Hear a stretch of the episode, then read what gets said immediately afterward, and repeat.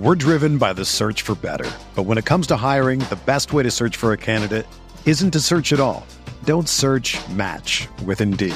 Indeed is your matching and hiring platform with over 350 million global monthly visitors, according to Indeed data, and a matching engine that helps you find quality candidates fast. Ditch the busy work. Use Indeed for scheduling, screening, and messaging so you can connect with candidates faster.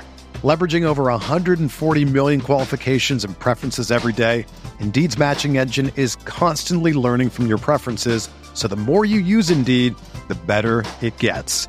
Join more than 3.5 million businesses worldwide that use Indeed to hire great talent fast. And listeners of this show will get a $75 sponsored job credit to get your jobs more visibility at Indeed.com slash BlueWire.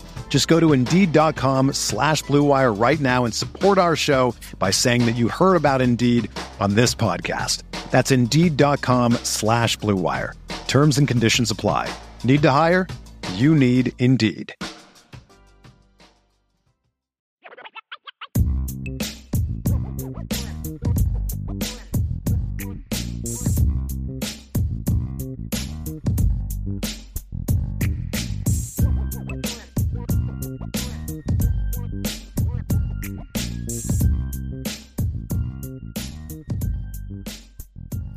Nation, what's going on? Welcome to the Irish Breakdown Podcast, coming to you live on a Wednesday afternoon. Ryan Roberts, Director of Recruiting here at Irish Breakdown, joined by my man, Mr. Brian Driscoll, the publisher here at irishbreakdown.com. Happy to bring you all some more spring practice content as we move closer and closer. We are only a week away, seven days from Notre Dame opening up spring practice for the 2023 season. So we're all jazzed up here. Obviously, the uh, pot of gold offer extravaganzas Friday as well. So it is a busy week from a team perspective, from a recruiting perspective.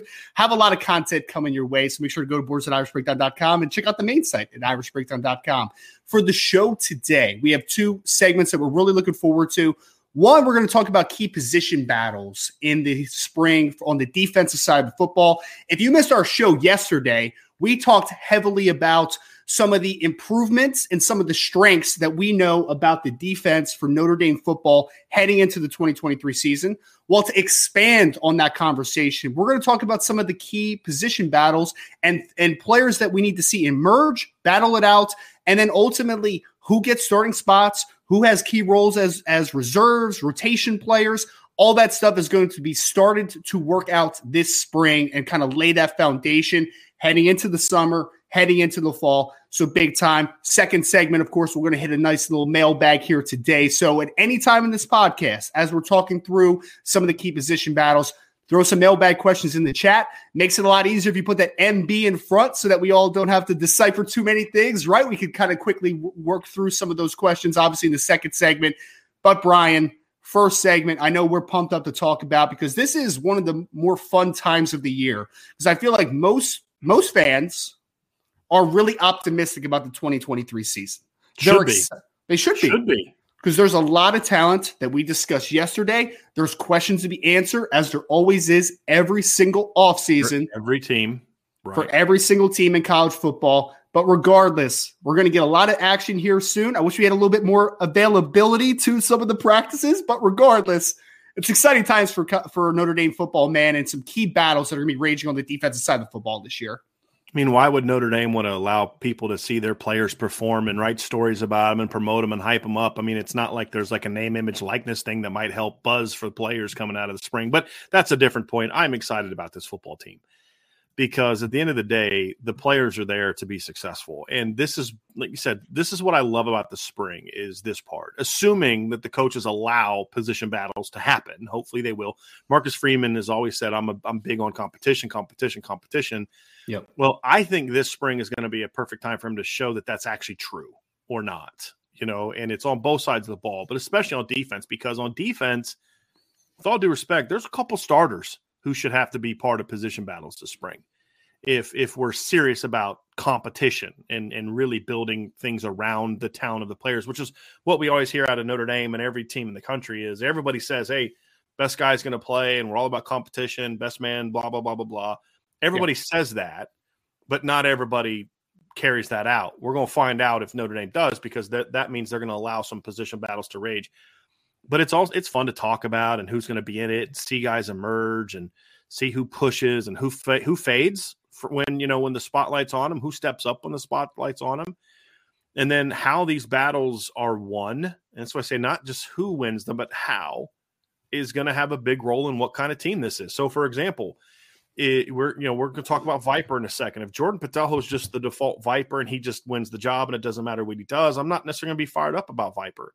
But if Jordan Botelho is the starting Viper this year, because he played great in the spring and Josh Burnham played great and Junior Tuihalamaka played great and, and Jordan held all those guys off as a starter, but they're all going to have a role. Then you start feeling great about it, right? Big end is another one we're going to talk about. Same kind of deal. We'll talk about the interior D line. We'll talk about linebacker, safety.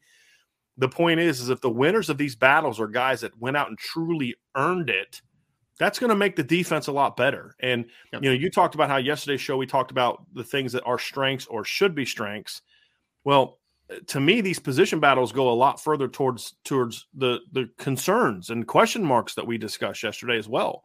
And how are those answered? And and to me, it's like okay, if Marist Liufau comes out this spring and plays has a great spring and he's disciplined and making eh, you know making correct choices on the field and making plays and being responsible and being accountable as a football player, right? I'm not talking about him off the field. I'm talking about accountable meaning, hey, I got B gap and I need to hit the B gap and I gotta I've got contain and I've got to hit contain. I've got to hit my landmark here on my drop. That's what I mean by accountable. If he's doing that and executing with some consistency, then all of a sudden you're like, hey, we're gonna be a lot better at will this year.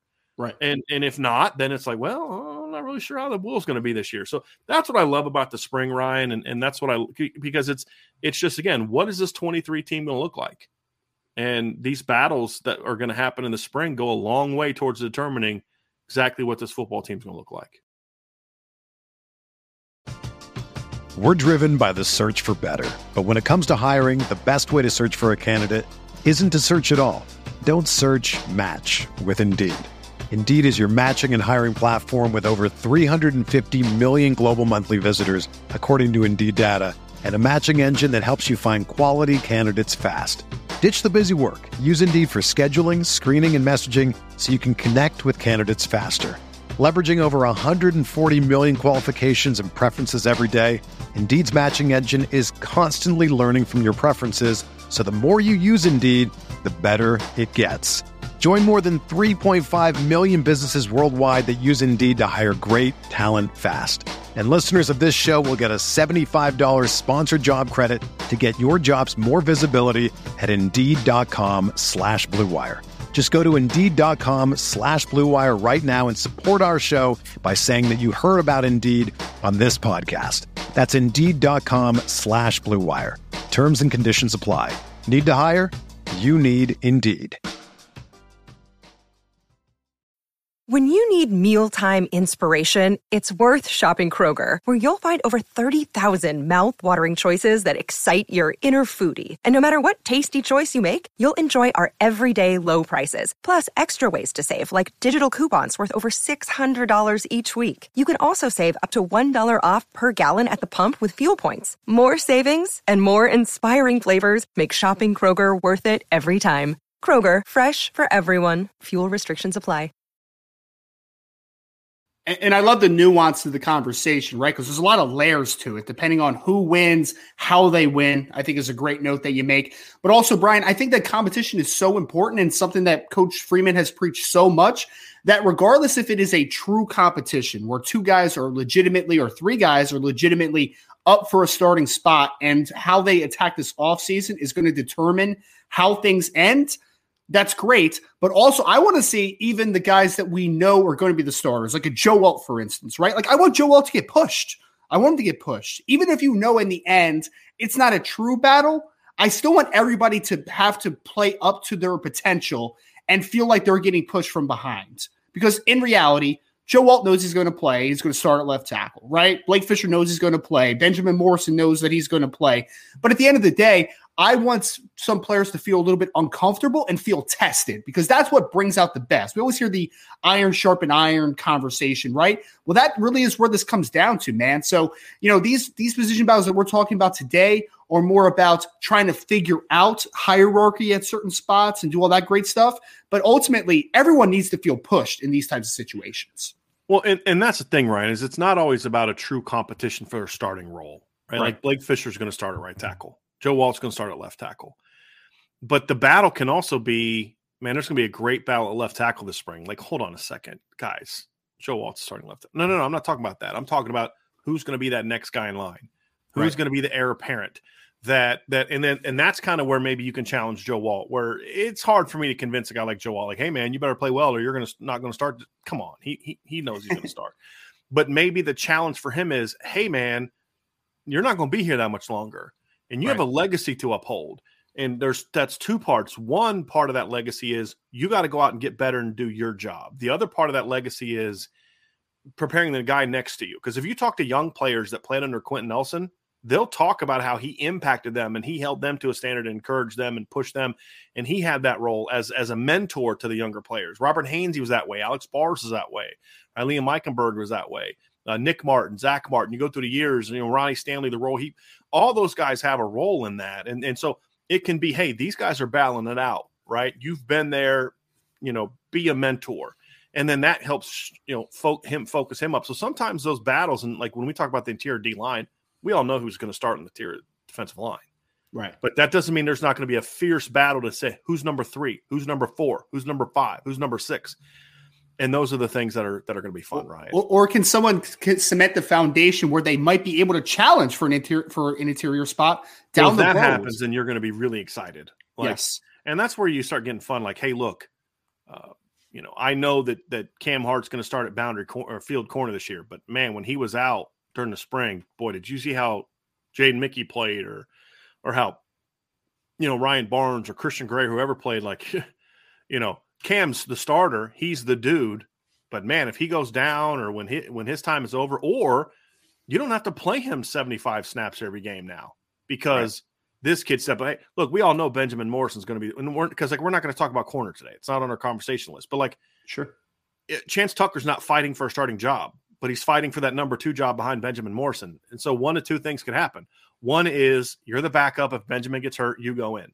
Or two is, man, Chance played so well that we now feel confident saying, hey, in a lot of these games, we're going to work Chance in every fifth or sixth series, fourth or fifth series, give him a series so we can maybe take some of the the snaps burden off of Benjamin. And that way he's fresher November and going into the postseason. Now, sure. you don't do that against Ohio State and Clemson, but you can do that against Tennessee State. You can do that against Central Michigan, against, you know, you know, some other teams. But he earned that right. And those are the things also that you want to see is what do those guys do this spring to not only maybe, you know, challenge for a starting job, but challenge to a, a place where like, hey, Benjamin's a dude, he's an all-American, but man, Chance did great. So we can find ways to use utilize him that then helps Benjamin because right. then we don't have to play him every single snap of every single game. And, you, and now you're better. You're better now. And so those are all the different things you look at. And then if something happens to a player, a starter, you've got these younger guys that are ready or these other guys that are ready to step up and play. Right. And that's well, what makes the spring a lot of fun. And I think that there's a cliche that, you know, competition breeds greatness, but I really believe that, man. I do. And I even think, like, we talked about Joe Alt a little bit, Brian.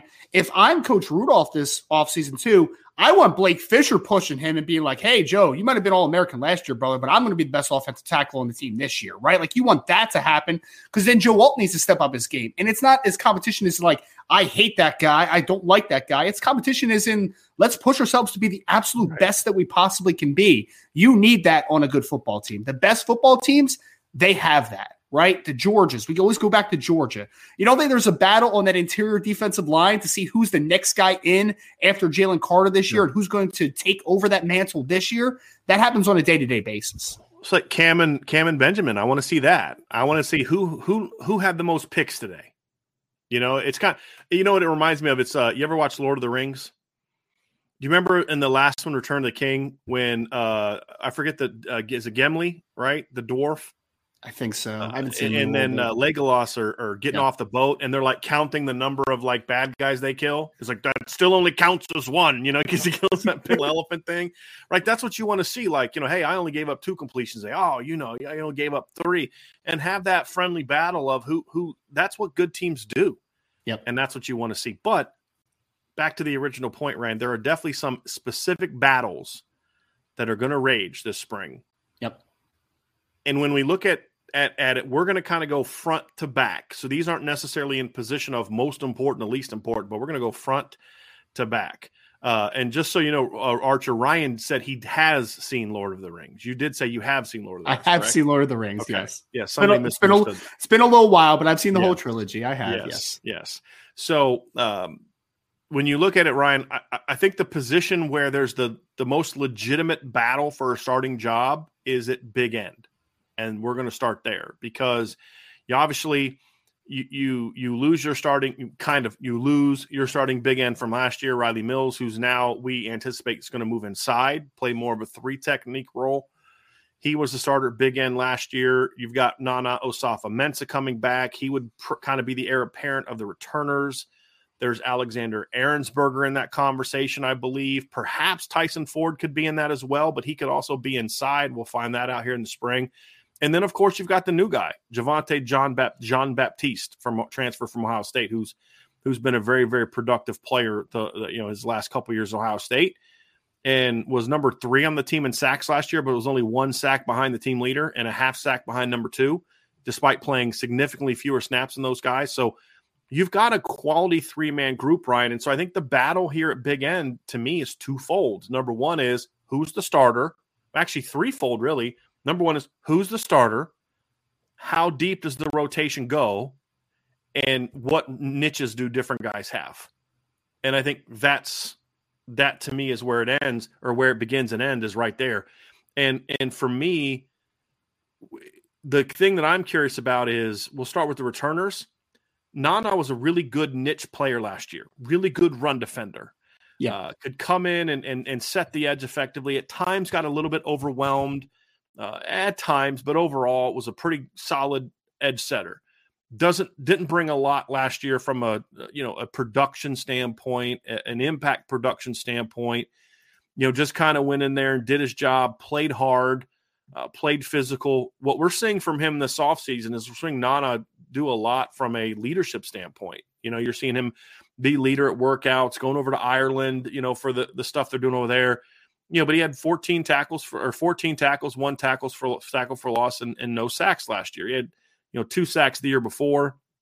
Not a guy that's really had a ton of production uh, in his career so far. Can he become more of a more than just a do your job guy? Can he start to become a playmaker? And I think for Nana, that's going to go a long way towards determining whether he's going to stay in the role he was in last year, which is a very important role player, backup player, or can he challenge for a starting job? The, that to me is is going to be the key of whether or not Nana stays in that role or becomes starter. He's got to be a more productive player on the ball, tackles for loss, pressures, batted balls, sacks, yeah. all that stuff. We need to see a lot more of that from Nana this spring. Yeah, and, and he, I mean because he gives you a nice baseline, right? I mean, because at worst, he fits that niche where it's just like, okay, when he comes in, he's going to still be a solid piece to a big end room, right? Like you can depend on him. He's got that veteran side. He's got kind of that background. He's got the leadership aspects that he's adding even more this offseason. He's dependable, right?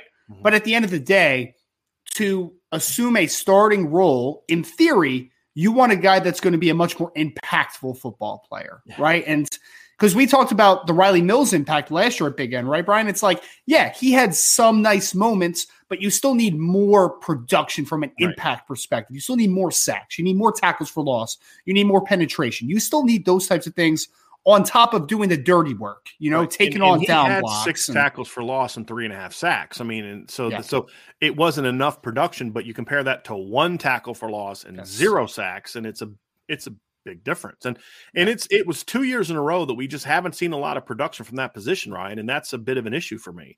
We had the same thing in 2021, where the only time we really saw any production, like impact production from that position, was when Rylie Mills played it against Virginia.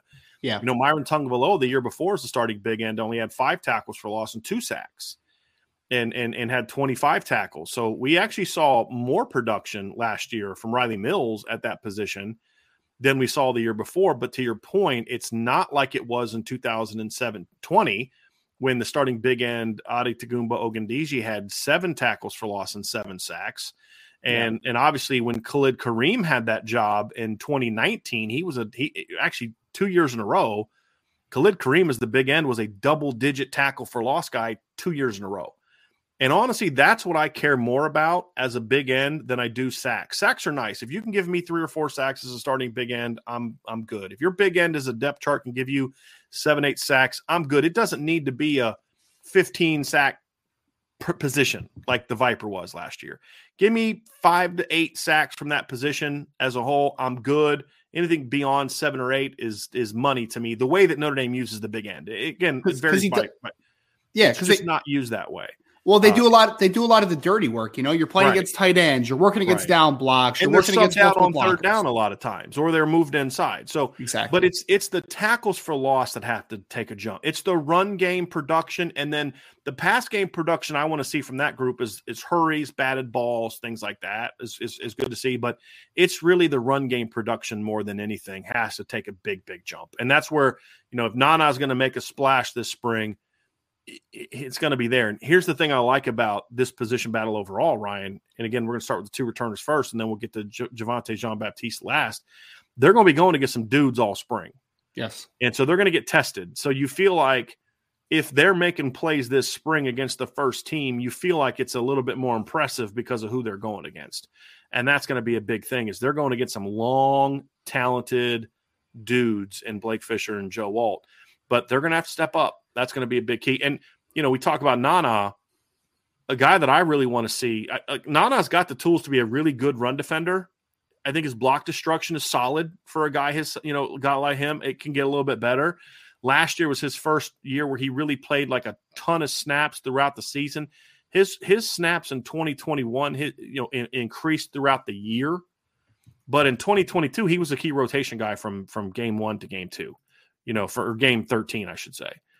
And so those are things that you want to see is you want to see his production go up in the run game. That's a big big key for me, Ryan, for him this year. Yeah, yeah, because I mean, at worst, again, he's going to fill a niche, but I mean, even that niche, you just want it to be a little bit more impactful, right? Like you need that. And I mean, honestly, Brian, it's not a fault of the big end position in general, but they do a lot of the dirty work. And I feel like we'd be having a different conversation about those guys from an impact perspective if the linebackers had been more impactful last year, right? Because you could be like, you know, at least they're taking up multiple blockers, at least they're freeing up, and then the linebackers are able to flow and then make a lot more impactful plays but the linebackers aren't uh, weren't as impactful as you want last year either. So you need to kind of look at both those positions and be like, you need to find some more impacts, whether it is you know from a rotational piece, whether it's a guy stepping up and being the assumed starter, whether it's a three man, two man, it doesn't matter. But at the end of the day, Nana is going to get a chance to make a bigger impact in this spring and this offseason. And we have questions, you know, as far as what the overall impact could be. We know the baseline, but is there a ceiling that Nana has tapped into? That's the biggest question mark right now. Yeah. Next guy on the list is Alexander Ehrensberger. And this is yeah. a guy that really intrigues me. I have no idea why he didn't play more last year. Don't believe he was injured. I mean, we we we've I, I, honestly couldn't tell you what the problem was. I may maybe they were trying to redshirt him. I really don't know. Uh, he was listed as only playing three games on defense last year. I'm actually looking at his special teams chart now. He played several games on special teams, so he did not catch a red shirt last year. I don't have a clue, Ryan. I actually thought he was decent in, in 2021 in his limited snaps. He played almost 100 snaps that year. Uh, thought he did some really nice things. He had a really he had a huge pressure against Cincinnati that resulted in Desmond Ridder tucking the ball and then eventually getting sacked by Isaiah Foskey. And then Notre Dame recovers that fumble, picks it up, and that's what helped Notre Dame get back in that game. So I, I don't quite get why his snaps dropped. I, I really don't. But he's tall, he's long, he's pretty athletic for his size, Ryan. Yeah. and he presents some some opportunities. And and I don't know if this current staff, if Al Golden and Al Washington just don't think very highly of him. I don't know if he struggled. I don't know what the reason is, but he's a guy that I hope we see more of this spring. To be honest with you, because if you talk about a guy that has the total package for that position, size, length, strength, athletic tools he's got it all. He just yeah. for whatever reason hasn't either been hasn't been able to put it together or hasn't had a chance, hasn't been given the opportunity to put it all together, or maybe a combination of both. I hope that, that we I hope that he makes his presence felt this spring because if he does, he could either a take charge of this position or at the very least give them a really interesting rotation piece that can be disruptive. Because I think he has the most disruptive ability of the returning big ends, in my yeah. opinion just has to put it all together. You know, I was a fan. I was a fan of him last offseason. I really wanted to see him take a step forward because, like you said, you have seen flashes in the past, and obviously it was very small increments of opportunities, but he's still, you know, productive in the opportunities he's had in the past. You notice so, him when yes. he's on the field. That's the thing. Because I look for. Yeah, because I, I mean, you hit on it a little bit already, but now with Rylie Mills moving inside on a more, you know, exclusive basis, you could argue, you know, I mean, Tyson Ford, I guess, would figure into this conversation, but Alexander Ehrensberger might be the most talented kid in that in that uh, big end room right now. He might be when you take everything into account: the size, the length, the athleticism, the inside-outside versatility too. Because man, that length could be a real trouble opportunity against some guards inside, especially right as like a sub package dude. And I really thought that he was going to take a step forward in 2021 or sorry in 2022 and you know really kind of get a little bit of a role, at least a substantial role as, as kind of a backup piece. But for whatever reason, it didn't happen. I hope it didn't happen because Al Washington was making him his, you know, his project that season, mm-hmm. right? Like, let's get him ready. You know, we, you know, maybe there's guys that are better right now, but long term, if I give him a little more attention and practice on a day to day perspective, we can really get a lot out of him in 2023. I have no idea if that was the strategy. That's just my, you know, hope, I guess, is because mm-hmm. Ehrensberger's impressive, man. I mean, you saw when I saw him last offseason, both in spring practice and in one of the availability we had for practice in the fall, he pops off, man. He's one of those first men off the bus, Brian. I mean, he's six foot seven, right around 255 plus pounds. He's an impressive looking athlete. Can he be that guy? I have no idea. But if you're able to get the most out of him, that gives you some insane alignment potential because like on third downs if he's playing good ball maybe move him into three tech. You put riley in at mm-hmm. nose and then you have one of your big ends rushing from the outside and that gives you a lot more alignment versatility. So i would love for him to have an impact. I just don't know if there is a high opinion from the staff. Like that's something that's right. to be determined at this point. Right and and look, every coach does that. Every coach has guys they like, don't like, favor, don't favor. It's just a part of it. You just hope that you can see past it enough to allow someone to kind of step in and still play a key role. Those are the two returners. I mean, I, I don't we, we won't talk about any incoming freshmen because they're not here. This is more of a spring conversation. And and the one guy that I'm I'm I'm there's the two current rising sophomores. I'm curious if they factor in here at all. Yeah. Aiden Gobaira to me is is more of a big end to me. And, and we've talked about him at Viper because that's basically what he what he was listed as last year. But when he got in the game against Boston College, he played big end. That's where he was. They had Viper at uh, they had uh, Josh Burnham at Viper. And if you watch the couple snaps that Aiden Gobaira was on the field last year, he's twitchy. Yeah. He can get off the line. Now I don't know where his body is now or he's building it up, but he is a guy that to me should be moving to big end because he he brings impact potential. Now he's not there yet. I'm not saying that, but he brings that potential. And with a good offseason, could be a guy that maybe becomes a rotation guy because he he brings the most potential as a pass rusher of the returners. Really explosive first step. I mean, going back to high school, watching him last year, there was one snap late in the game where it was him at big end, Josh Burnham at Viper, and Jaylen Sneed was playing, I think, Rover. This against and Boston no, College, right? Yes. Yeah and you you come off the line and Aiden just poof and Burnham poof and and you're like, dude, this is a different speed. Yeah, a completely different speed of athlete than we've seen from what's been playing these positions all year, and that includes Viper. I mean, Isaiah's a heck of a player, but like just the burst off the edge was like, wow, like okay, these guys can move, and that's why we talked about yesterday. Is like, look, they've got to get these guys on the field They've yes. got to figure out a way to get these guys in the field. And for me, Aiden Gobaira to me is a guy that I would like to see this spring playing big end. And Tyson Ford moving inside the three technique and let him grow into a really disruptive three technique would be my ideal scenario. I don't know if Notre Dame sees it that way, but he's a guy that I could say keep an eye on him if he's able to kind of have a really big spring because he has got a lot of potential and he's got four years of eligibility left. So I, I want to see what they can do with Aiden Gobaira this spring for sure. Here's my concern, Ryan. Yeah. I hope I don't know I don't know that this is true. This is a general concern. This is not specific to Al Washington. So people hear me. This isn't a specific criticism Al Washington. This is something that happens a lot with new coaches in general. They don't give the guys they didn't recruit that are young as much of a look. They'll play the veterans that are already there right? Because they got to play somebody. But the younger guys, they may not give as much of a push because they recruited their guys. I'm not saying Al Washington is this way. This is always a concern I have when you bring in a new position coach. This was a, this is always that concern.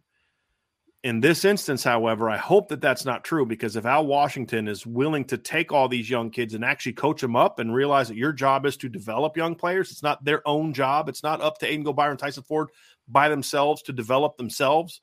Otherwise, the coaches shouldn't get paid as much as they do. They're overpaid if that's the job. If the, if their job is not to do that, your right. job is to develop and coach these kids. And if a kid needs more work, then you spend more time with them because there's too much talent with that duo with Aiden Gobaira and Tyson Ford not to have them pushing. And if they're not ready on day one of spring, then dude, if I'm Marcus Freeman, I'm sitting out Al. See that kid number right there, number 90, Aiden Gobaira, or no, was he 92, 91 if you don't get him ready to play, we're going to have a very long conversation this offseason. That's what a head coach is supposed to do. I mean, I've, I've heard stories from from people I know at Ohio State where they said Urban Meyer would would do that with his coaches. You see this big time recruit we just got. If you can't get that guy coached up and ready to play, then I'm going to find someone who will. I mean, that should be your job, should right? Be. And I hope, I hope that's the conversation that Marcus Freeman is having with Al Washington. And we're talking about him for now because we're talking about the D line, is if you can't get Aiden Gobaira ready to play, if you can't get Alexander Alexander Ehrensberg ready to play, then I need to rethink if I got the right guy for this job. Sure. That's simple as that. And if he can't, and if, but here's the flip side, because this is a hypothetical conversation. We're not saying Al hasn't done this. We're just saying in, in theory. It, on the flip side, if Coach Washington does sort of take them on as his pet projects and does develop them and push them and get them ready to go, all of a sudden we're having a much different conversation about the big end position. So again, there's the two sides of what it could be. We're not saying which one it is. We don't know. Right. You know, so so to me, if he's able to do that and get to me Gobaira and Ehrensberger ready to go, that makes the whole room better because then you can keep Nana in his niche and just help him get better at that. And and now all of a sudden you've got a really deep, long group of big ends that you all of a sudden it, it could become a strength of your of your of your defense. And, if you also have that moment where Al Washington's able to get Ehrensberger and you know if he's able to get a guy like an Ehrensberger ready to go and to be a substantial playmaker this year, and then maybe an Aiden Gobaira is in that conversation as well. It also strengthens a couple different spots too, Brian, because we talked about Tyson Ford. We literally talked about him on the phone earlier. Like, how great would it be if that move is able to put a Tyson Ford inside, maybe exclusively if he's able to hold weight, and then that starts strengthening the interior defensive line as well. So that has ripple, a ripple effect on this roster potentially, right? Because it's like if Aiden Gobaira can hold weight and you're able to really develop him properly, then hey, Tyson Ford is freed up to maybe be more of an impact penetration style player inside in in his niche as well. Like if he's able to develop as well. So I think that that's really what you want to see. And I mean, I think we've it's, it's like the, the Javontae Jean Baptiste conversation we had when he first came. It's like you strengthen two positions because now you can move Rylie Mills Mills inside on a more exclusive role there. And now you just made your big end position more productive potentially. You made your interior defensive line more productive potentially. I think that that's a big thing for Al Washington is if he's able to get the most out of some of these toolsy kids, you're strengthening not only the depth of that position, but maybe another one as well. Yeah. yeah so right, because I don't know if Aiden is gonna in year two gonna be physically ready to be the guy. Right. Because I don't think he was physically ready to play last year. Like my comment about the BC game was not like, man, this guy should have been playing all year. I don't think he was physically ready to play last year. I have no complaints with that. I'm simply saying now you're going into year two. The tools are there. Get this kid ready to play. If it's 15 snaps a game, if it's 40 snaps a game, now in year two, these kids should be part of this mix some way, somehow. And then, you know, let's say he gets 10, 15 snaps a game this year then next year he's going into a situation where now he's ready to take the job over. Those those are the things that I want to see, Ryan, from that group. So and and then finally, Javontae Jean Baptiste is a very interesting player because he's not your typical big end. No. You know, he's going to be around 250, 255 by the time the season starts. Similar in size, similar in body type to Adi Ogundeji, Adetokunbo Ogundeji. And and so to me, I'm curious to kind of see what he's going to be able to do. Ohio State didn't really necessarily play big end f- the same way that Notre Dame did. They're both of their ends kind of had to do similar things. They were it was much more of a traditional four down front. Would you agree with yeah. that? Yeah, they, or, they they, tr- they try to recruit the defensive end position pretty similarly. Like all their guys are as outside of maybe Zach Harrison, like they're all kind of similar yeah, size right. players. He's just you know? freaky, right? Yeah. But so so uh, uh, I think he can handle the job. I think he can he can play the run. I think he's a, a solid run setter, uh, edge setter, I should say. He's got to get better at that. And and I think that you know going into year six, he's gonna he's gonna be excited. You know, excuse me, not excited, but you know, little. He's gonna benefit from the the strength conditioning program a little bit. Just continue to add on to it. He's experienced, is what I was to say. Not excited. So I think he'll be able to to handle the position. It's just about okay, is he a guy? Is he a forty snap guy, or is he got to be part of a, a pretty evenly split three man unit? Is he going to be the starter? Is he going to be the number two?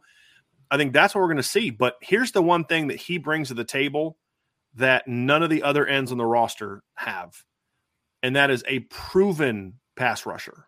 Yeah. Now, his sack numbers are not going to knock your socks off, right? You're not going to look at a guy that had 75 sacks in his career. You know, I'm, I'm being obviously hyperbolic.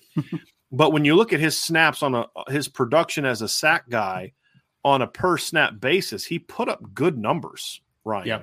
You know, he he was uh he was uh this past year he had I think four sacks, I think is what I saw from the Ohio State uh, Ohio State numbers. I think uh let me let me pull this up real quick. I think he had four sacks this year you know, but he was a guy that you look at and say he was a key rotation player for the last three years, really, for Ohio State. You know, played a good number of snaps as the number two, and a guy that on a per snap basis had very good numbers if, if you break it down. So his win rate was really good, if I remember yes, correctly, this past was, year. It yeah. was, it was, and so I'm actually going to pull that up real, real quick, Ryan, while we're talking about it. But, it was it was like 19 percent or something like that, right? Like it was yeah, it was high. It, I don't know if it was this year or last year. I'm I'm, I'm looking that up right now because uh, I, I, know one of the last two years he had a he had a really really successful he had a, he was very successful in that regard, and and so um, you know he's he's got the ability to do it. He's done it. I mean, he's proven that he can get after the quarterback in, in limited opportunities uh, throughout his career. And so he's the one guy that has shown that ability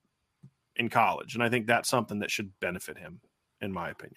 And because uh, I, I feel like he's going to be playing with a lot of fire this offseason as well, Brian, because what's the reason that Javontae Jean Baptiste is here? He's already been a key position, uh, key producer in a rotational role at Ohio State. And for five years, right? Like he's been there for five years. The last couple, he's been a, a, key player at the defensive end position in a rotational role. Why is he coming to Notre Dame? Because he wants to be the guy, right? right. And he's not going to be that. The guys they have starting at defensive end are just better than he is. I mean, exactly. Just... Like J- JT, Jack Sawyer, like that's their yes. guys at Ohio State, and for very good reason. Very talented yeah. football players, obviously. Javontae made this move to Notre Dame because he could have went to the NFL and he could have chased those dreams this offseason. Right. He came back because he wants to be the guy. And I have to think that everything he does this offseason is going to be to attack that goal. Let's get there. Let's have eight sacks as a senior at Notre Dame in your sixth year and then go to the NFL. That's what I envision is going to be his fire this offseason. So he's going to be pushing everyone around him, right? Like Alexander Ehrensberger, Nana Osafo-Mensah, and whoever else keys into this position role, they're going to have to live up to, I think, that that that fire that he's playing with because as, as long as he comes to work every day, he's going to have a good opportunity to maybe be the guy. But mm-hmm. that type of fire and that type of urgency to have because it's his final year, man. This is his last shot. He can't come back for a seventh, you know? Like this is this is it right now. And if he has that fire in his belly to try to get that accomplished, that makes everybody else better too. Because now guys are chasing him and saying, like, I know you've been here for five years in college, man. I know this is your sixth year, but I want this role too. Like, I, I I'm sorry if you get kind of get phased out or you get relegated to a rotational role, but like we have to step up to our game every single day. So I'm excited about Javonte because he brings proven production in snap snap basis. He brings leadership. He brings experience. That's all great things. And I also think that he has the potential to really push that room and demand the best out of the guys around him that are competing with him. Yep. So there's guys there, Ryan. I mean, that's this is the key. There are guys in the room for this to be a solid position. What we don't know if it's good enough to be beyond a solid group. That's the question. And for that to happen, I think there's three things that need to happen for me. Javonte Jean Baptiste needs to be able to take his pass rushing production over limited snaps and be able to project that over an, an extra hundred some snaps. So last year at Ohio State, for example, when you look at when you look at what he did last year for the Buckeyes, he had uh, I'm pulling it up here real quick. He had 132 pass rushes and he had 14 pressures in those 132 pass rushes, four sacks, three hits on the quarterback. That's a that's pretty that's pretty good numbers on that on that type of number on that type of percentage. Uh, his win rate last year, I don't think that's uh, that's total. Pre- I don't think that's actually correct. But uh, they had him at 26. I don't think that's actually correct. Uh, I think that's a different number that I'm looking at. But uh, let me let me just see here real quick. PRP. Okay. Uh, his uh, so this would be what it is, Zach uh, Ryan. It was his fourteen point three was his PRP, yeah. which is um at, which is more close to what the actual win rate is, right? It's sacks, hits, and uh, hurries relative to how many times they rush the passer. Yep. He led Ohio State last year with fourteen point three. The year before, in two thousand and twenty one, I believe is when he was when he was uh, higher than that, and he was at uh, I can't find it here. But anyway, the point is, he had a pretty good success rate. 14.3 is very close to what Notre Dame was last year with Isaiah Foskey, just yeah. for context sake. So he was at 14.3. And if you go to Notre Dame uh, last season and you look at Isaiah Foskey, uh, Isaiah Foskey was at 14.0. Now, wow. here's the interesting thing. Uh, the guys, if you look at Ohio State and, and Notre Dame combined – number one guy of someone who played more had more than 50 pass rushes was Jordan Botelho, who was at 25. It's insane, man. Yeah. We now, talked about this yesterday, but that yeah. is just an for people that don't understand well, pass rush win rate. Like anything over like 18 is great. like right. really, really. Will Anderson was like 19 yes. the year he had like a, a great year. Uh, and then Allen's Alexander Ehrensberger in limited snaps was at 25 as well, but he only had six pass rushes. Yeah. Number three was Javonte Jean Baptiste. Number four was Isaiah Foskey. Number five was Zach Harrison. Number six was JT Tuamo Lau Luau. I don't know how to pronounce his name. Uh, number seven was Tyler Friday. Number eight was Justin Ademilola. Number nine was Jack Sawyer. And number 10 was Rylie Mills. So you're talking about Notre Dame is going to have, if you look at last year's defensive end pass rush success rate from between Ohio State and Notre Dame, the three highest ranked guys are all back and playing for Notre Dame this year. Yeah. Now Alexander, now that's a that's a an asterisk because Alexander Ehrensberger's rate came on six snaps, right? Yeah. But the top two guys that had at least 50 pass rushes are two guys that we expect to be the, the starting, potentially the starting ends at Big End and Viper for Notre Dame this year. That's part of where my excitement about, because what was one of the concerns we had yesterday, Ryan, is where's the pass rush going to come from? Well, if if Javonte Jean Baptiste can can force his way into the starting role, because he's going to have to beat out Nana and Alexander Ehrensberg and those guys. I mean, it's not going to be handed to him. Trust me, it's not going to be handed to him.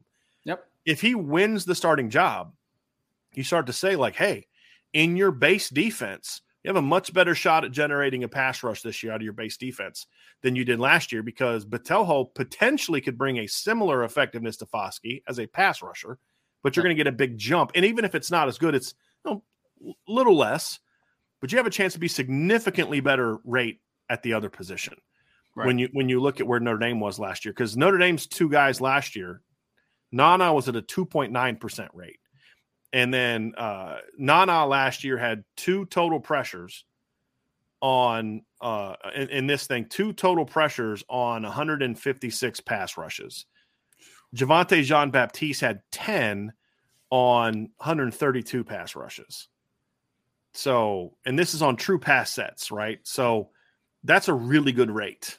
Really good rate. Uh, you know, like I said, he had 10 on 132 pass rushes. Isaiah Foskey had 21 on 311. So again, you look at it and you say, "Hey, this is a this is a pretty good this is a pretty good opportunity here for two guys to to be really productive and have some success." And so that's where you say, "Why did they recruit that kid?" That right there, that's why. Yeah, that's why they recruited Javontae Jean Baptiste because he can get after the quarterback. And Notre Dame needs to find ways to get after the quarterback with their front more consistently than they did last year. The overall sack numbers ended up being good, but as you and I both know, they got some sacks and spurts. They got some sacks in some late game situations where the other team was down. Cal, they got some big sacks late against Cal. Got yeah. some sacks against UNLV, and they got some late game sacks that sort of padded the stats where you weren't getting enough consistent pressure early in games. Yep. And you couldn't get it in the big games. You couldn't bring down JJ or CJ Stroud. You couldn't bring down Caleb Williams. You got pressure on him, but you couldn't bring him down. Let him get outside contain. You know, this year, if you say, hey, if you really want to be an elite defense, you need a defensive line that can create pressure. And if you can't get any hardly any production from the big end, because the only even competent big pass rusher from the big end position last year was Rylie Mills. Yeah. Now we've seen Nana flash it in practice. We didn't get a chance to see him do it in games. So I'm curious to see if he can do it, you know, take it to another level in games. But the reality is, John Baptiste gives you a guy that has a proven track record, limited but still a proven track record as a pass rusher from the from a position that'll be very similar to what he's asked to do at Notre Dame. And right. so if he if he wins that job, you're going to feel pretty good that at least the pass rush is going to be better this year. There's no doubt about that. Which matters because you talked about the key games last year of I mean, you saw some great quarterbacks last year, obviously. You saw CJ Stroud, who's going to be a top five pick in the 2023 NFL draft. You saw Caleb Williams, who is by far the favorite to be the first pick in the 2024 NFL draft. You saw Drake Maye. You know, one thing that all those quarterbacks have in common, though, Brian, they're not very effective when they're on their back, right? When they're getting hits, when they're getting constantly pressured. Like, yes, Caleb Williams is going to make some magic happen at times working against pressure. But every I've never seen a quarterback that is better when harassed versus when they're from a clean pocket. I've never seen a quarterback that excels more in in adverse situations. So, in that regard, Notre Dame's going to see some more talented quarterbacks in 2023 to get more impact. And again, it doesn't always have to just be sack numbers. It's pressures, it's quarterback hits. Harassing quarterbacks is a big deal, and they need to find more production on a consistency basis from that big end position. And the great thing about Javontae Jean Baptiste, though, is even if he doesn't end up being the guy at big end, gives you a great baseline. You right. know that he's been productive as a part time player. You know he gives that to you, which is awesome. And if somebody beats him out, then you feel like okay, they're going to be yes. really good. You you made a comment. I want to make sure that you said that they're going to face better quarterbacks this year than they did last year. No, I said they faced great quarterbacks last year, and they're going to face more good quarterbacks okay, this yes. year. No, okay. I was curious about that because I was like, no, uh, no. I will. I will say this: I don't think there's a trio like the group they faced last year. CJ no. Stroud, Drake Maye, and, and Caleb Williams. But I will say this top to bottom, there's more, even more good quarterbacks on the schedule this year. You still have Caleb Williams. Whoever whoever they play this year, whoever starts at Ohio State this year, like and, and again, I, I know Notre Dame fans don't think this, and I don't even know if Ohio State fans think this, but I'm just telling you, track record shows that under since Ryan Day's been there, it hasn't mattered who's under center. The guy's going to put up right. numbers. Yes. And and Kyle McCord was a guy that I liked a ton coming out of high school. I didn't like Devin Smith as much, but I or De- uh, Devin Brown as much, but I do like Kyle McCord quite a bit. But you look at it, you're going to face you're going to you're still going to face Caleb Williams. You're still going to face whoever Ohio State has. Clemson's going to be upgraded at quarterback this year with Cade Klubnik, yep. in my opinion. Uh, Riley Leonard's on the schedule this year. Yes. Uh, Brennan Armstrong's on the schedule this year. Uh, you're going to face uh, Jack Plummer again, but he's going to be in a much better situation this year than he was with Cal last year. Now that he's at Louisville with yeah. un, under Jeff Brohm, and he made some faced, plays against Notre Dame early in the game last year. He, like, they let him run around. Here's yeah. the crazy thing: they will have faced Jack Plummer now three years in a row, three different three different teams. it's wild. I'm wild. serious. He started against them for Purdue in 2021. He started for him against Cal last year, and he start he's starting for Louis, he'll he'll probably be the starter at Louisville this year. So that's just an absolutely wild stat. Tra- transfer again, not, transfer portal era, man. Right, what are you going to do? Right. Yeah. They're going to face Phil Jurkovec at Pitt, and uh, I'm not sure who the quarterback's going to be at Stanford and, and Wake Forest this year. But there there's a deep stable of quarterbacks they're going to face this year. Yeah, and and there's a few guys on that list, Ryan. They're not easy to sack right? I'm, I do not think Brennan Armstrong's super easy to sack. He's not as hard as some of the others. Uh, you can bet that the Ohio State guy, if Kyle, McC- if if it's Devin Brown, I think he'll be easier to sack. Kyle McCord won't be easy to sack. He's a big kid and a good athlete. He won't be easy to sack. Riley Leonard's not easy to sack, in my opinion, especially going into year two. Uh, Notre Dame, Jack Plummer should be easy to sack, but he wasn't for Notre Dame last year for whatever reason. He's a decent athlete, man. Yeah, He's a big guy. Yeah. He's got some of that. Uh, yeah. Uh, Caleb yeah. Williams will be easy to sack. Say whatever you want about Phil Jurkovec. He's not easy to sack no. if the line's competent, right? If Notre, Notre, Notre Dame fans have seen that, that he's right. not easy to sack. Right. now, when four guys hit him at once, it's a little easier to bring him down. And then yes. Cade Klubnik won't be easy to sack in, in year two. So the D line's going to have a much tougher task week to week than it did last year, where really, you know, you look at last year's schedule, Ryan, and you had the three dudes at the top, right? And you had Jaren Hall, but there's also a lot of, uh, you know, Henry Colombi is not a very good quarterback, uh, even though Notre Dame made him look like one. UNLV didn't have a very good quarterback. Syracuse didn't have a very good quarterback. DJ Uiagalelei is not a good quarterback. Navy didn't have a good quarterback. Emmett Morehead was is a young kid Talented, that was overwhelmed in that game. He was overwhelmed in that game. And then the other quarterback they had on the schedule last year was a good player was was um, the kid from Stanford, right? Uh, Tanner McKee. McKee. Yeah. So you're you didn't have the depth that you're going to face this year, in my opinion. And and so it's not the trio of CJ Williams and Drake Maye, but it's really good and it's yep. hard guys to sack. So this position is going to have to be good. The other D line position, and we spent way too we spent way too much time on big end kind of partly for a reason because that to me is the one where there's the biggest question mark. Yeah, who's going to start? Viper Ryan. Uh, to me, when I when I look at the Viper position, it's not so much about a battle for the starting role. I think barring him missing time or just taking a big step back, we know who the starting Viper is going to be. It's going to be Jordan Botelho. Here's the question at Viper, Ryan, is who else plays at Viper and how much? Right. And that's going to be the question. So you've got Jordan Botelho. He's going to play. How much? We'll see. But after that, you've got two guys to me that I'm very curious to see how much they can force their way onto the field, and that's Junior Tuihalamaka and Josh Burnham. Josh Burnham, I'm, I'm going to contend, is pound for pound the best athlete they have on defense. Pound for pound, inch for inch, the best athlete they have. You're talking about a kid that had a 37 inch vertical and a 10 5 broad jump this year at 240 plus pounds, 245 pounds. And also did 23 reps at two and a quarter. Yes. Don't forget that yes. part. yes. With very long arms. The kid's yeah. a freak. Now it's up to Al Washington. Again, this is what's so frustrating. Not so, it's partly what's frustrating, but also why I'm excited yeah. Because Al Washington is not working with bums this year. Like there's this perception that they still have a lot of talent. Like we've seen Archer, right? The Ohio State guy. Love Archer, but he's like, yeah, the D line doesn't scare me. Uh, okay, that's fine. Based on what we've seen, that's fine, whatever. But there are not a lot of teams in, this, in college football that have an athlete like like Josh Burnham. I mean, he's a he's a longer, more athletic version of Drew Sanders athletically. He, he is.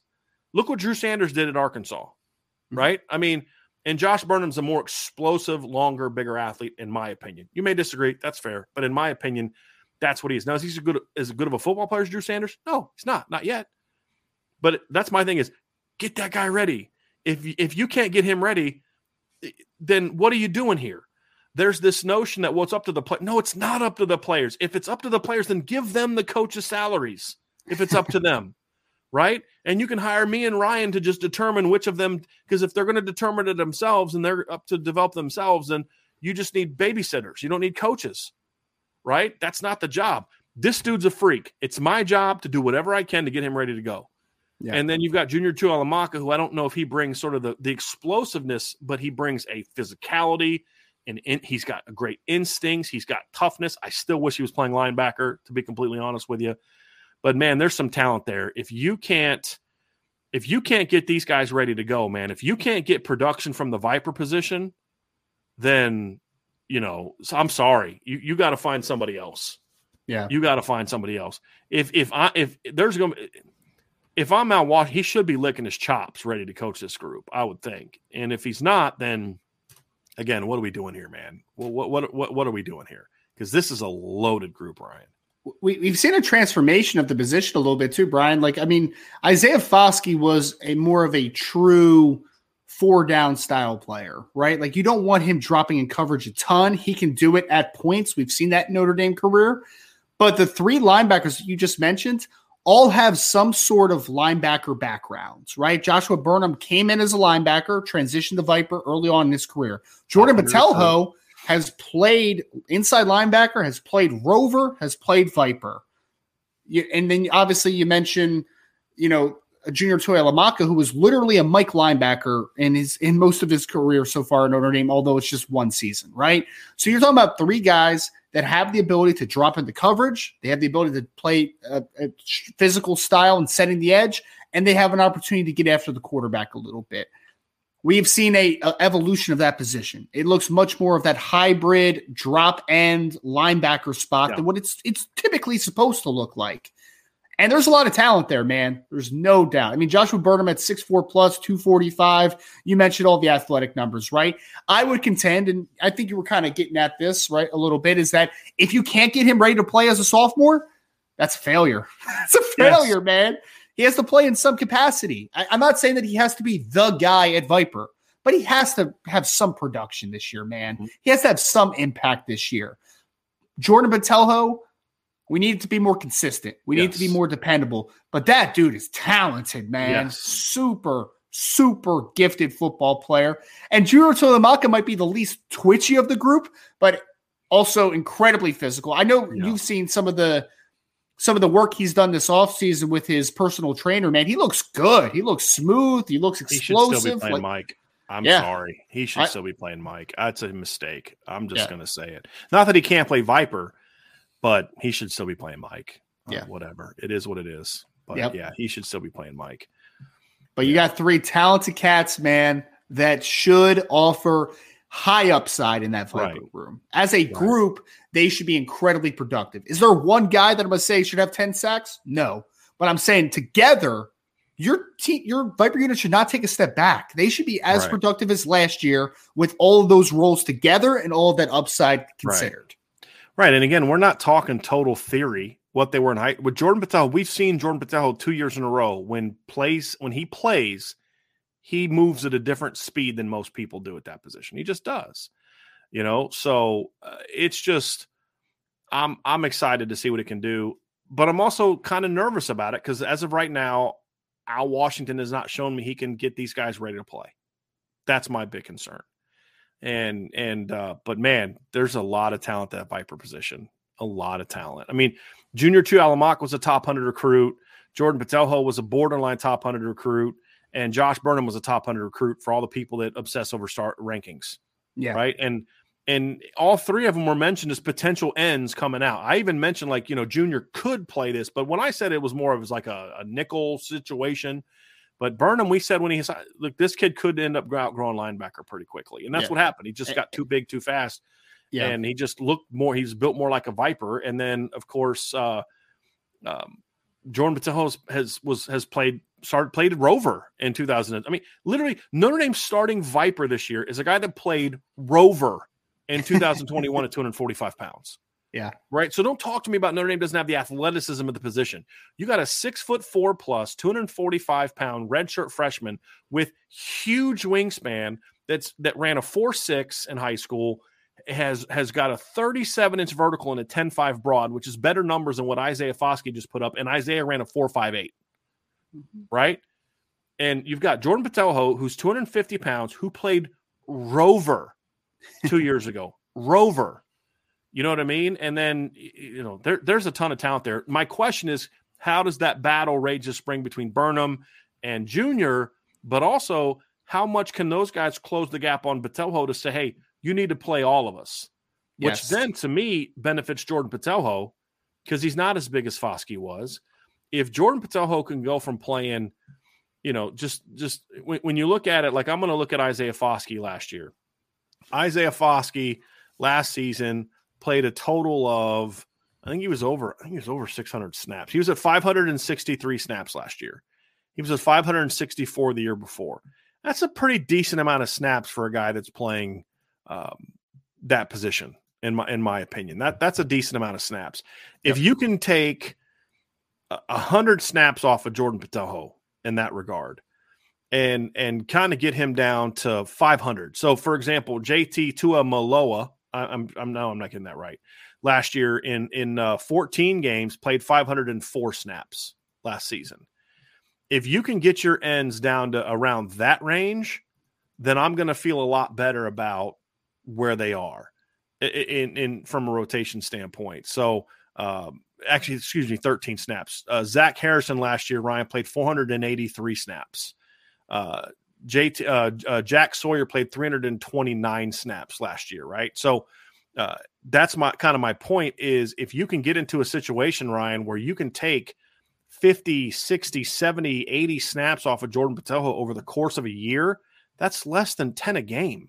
Yeah and and Baptiste at 251. If if the rotation can look more like that, where you take minimum 50 to 80 snaps off of Botelho relative to where Foskey was, now all of a sudden in the fourth quarter against Ohio State, your Viper's not working on snap 50, he's working on snap 35, whereas yeah. that offensive lineman's working on snap 70. All of a sudden, that burst becomes a little bit harder to handle. That speed becomes a little bit harder to handle and and that's where I want to be, and especially against the Tennessee States and the the Central Michigans and the Pitts and the and teams like that, you definitely want to see a more of a rotation. So maybe then he can up his reps a little bit when you need to against Ohio State or USC. So that's what I'm excited about. Is the bat? Excuse me, the battle's there. The you know, he's got to prove himself. Botelho's got to prove he can be that guy. I think he can be, but he's got to prove it. But it, the battle's really with Burnham and Tuihalamaka saying, "Hey, you better play us too." Sure. We need to play too because we can we can make plays. And you get in a situation where if you're out watching, I don't care who's a Viper. I don't, I don't really care because they can all make plays. That's really the dream scenario. Now, will they get there? That's what this spring is going to determine, right? And it's part coaching and it's part player. The player's got to put in the work, but the coach has to make sure that he develops them and gives them the attention and the coaching that they need. If they do, Ryan, this is going to be a loaded position group next year. I, I was going to say this, Brian, is that for me, the Viper position is the litmus test for Al Washington in 2023 because you can't question the talent there. You can't question the talent. Now, there's not a lot of proven production, right? We talked about Jordan Botelho having production in the amount of snaps that he has had in his career, but there's not proven production as in that's a that's the guy, that's the guy, that's the guy. It's talent, it's upside, and if Al Washington can get the best out of that group in 2023, that makes me feel a lot better about how I currently feel about the trajectory of this defensive line uh, defensive line group for Notre Dame. But if he doesn't get a lot out of that group, that strengthens the concern for development up front. Because there's, uh, I, I say it again, man. I'll say it again. There's no excuse for not getting a, a lot of production out of Jordan Botelho Joshua Burnham, and Junior Tuihalamaka. There's yes. no excuse for it. Zero. Yes, Zero. None. The only one you can get is if they're they just all get injured. That's it. Sure. That's it. That's it.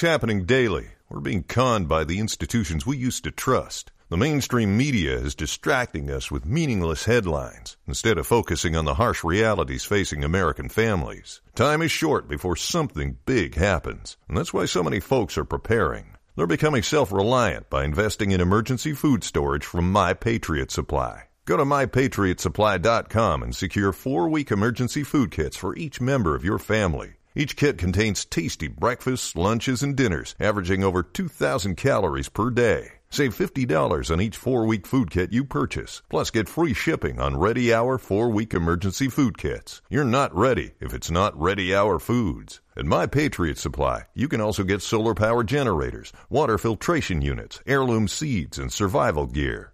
Order by 3 p.m. and your unmarked boxes ship the same day. Shop MyPatriotSupply.com today. MyPatriotSupply.com.